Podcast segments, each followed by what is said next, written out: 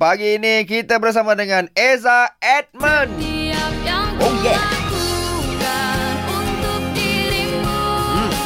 Terasa Ewa. bagaikan aku Hmm. berlalu Eh, Ah, Itu begitu. penyanyi. Lagunya selalu kita dengar, ya tak? Betul, Ah, betul. Hari ini kita dapat jumpa dengan Eza Edmund. Hmm? Mm-mm. Ya, saya. It's okay tak eh? Alhamdulillah okey. Aha. Dia okey. Soalan tadi Eza. Ah. Eza kan ada buat lirik sendiri, lagu sendiri. Mm. Macam lagu tadi tu pun kawan yang buat kan? Ha ah, betul. Sekali dengan Eza lah.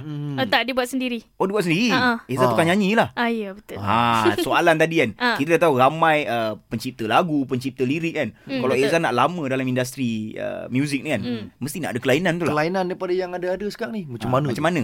Memang tak ada apa ni memang tak dapat dinafikan lagi memang mm semua orang ada kelainan dia sendiri kan. Hmm, betul. So yang Oh, membezakan dia Oh, keluar sabahnya tadi. Ah, keluar, keluar. Hmm. okay.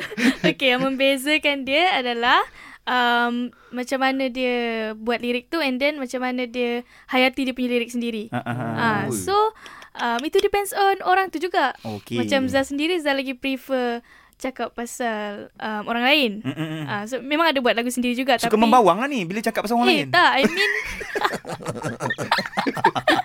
I mean, jadikan uh, kehidupan orang lain tu sebagai... Mot- Pedoman. Ah, pedoman lah.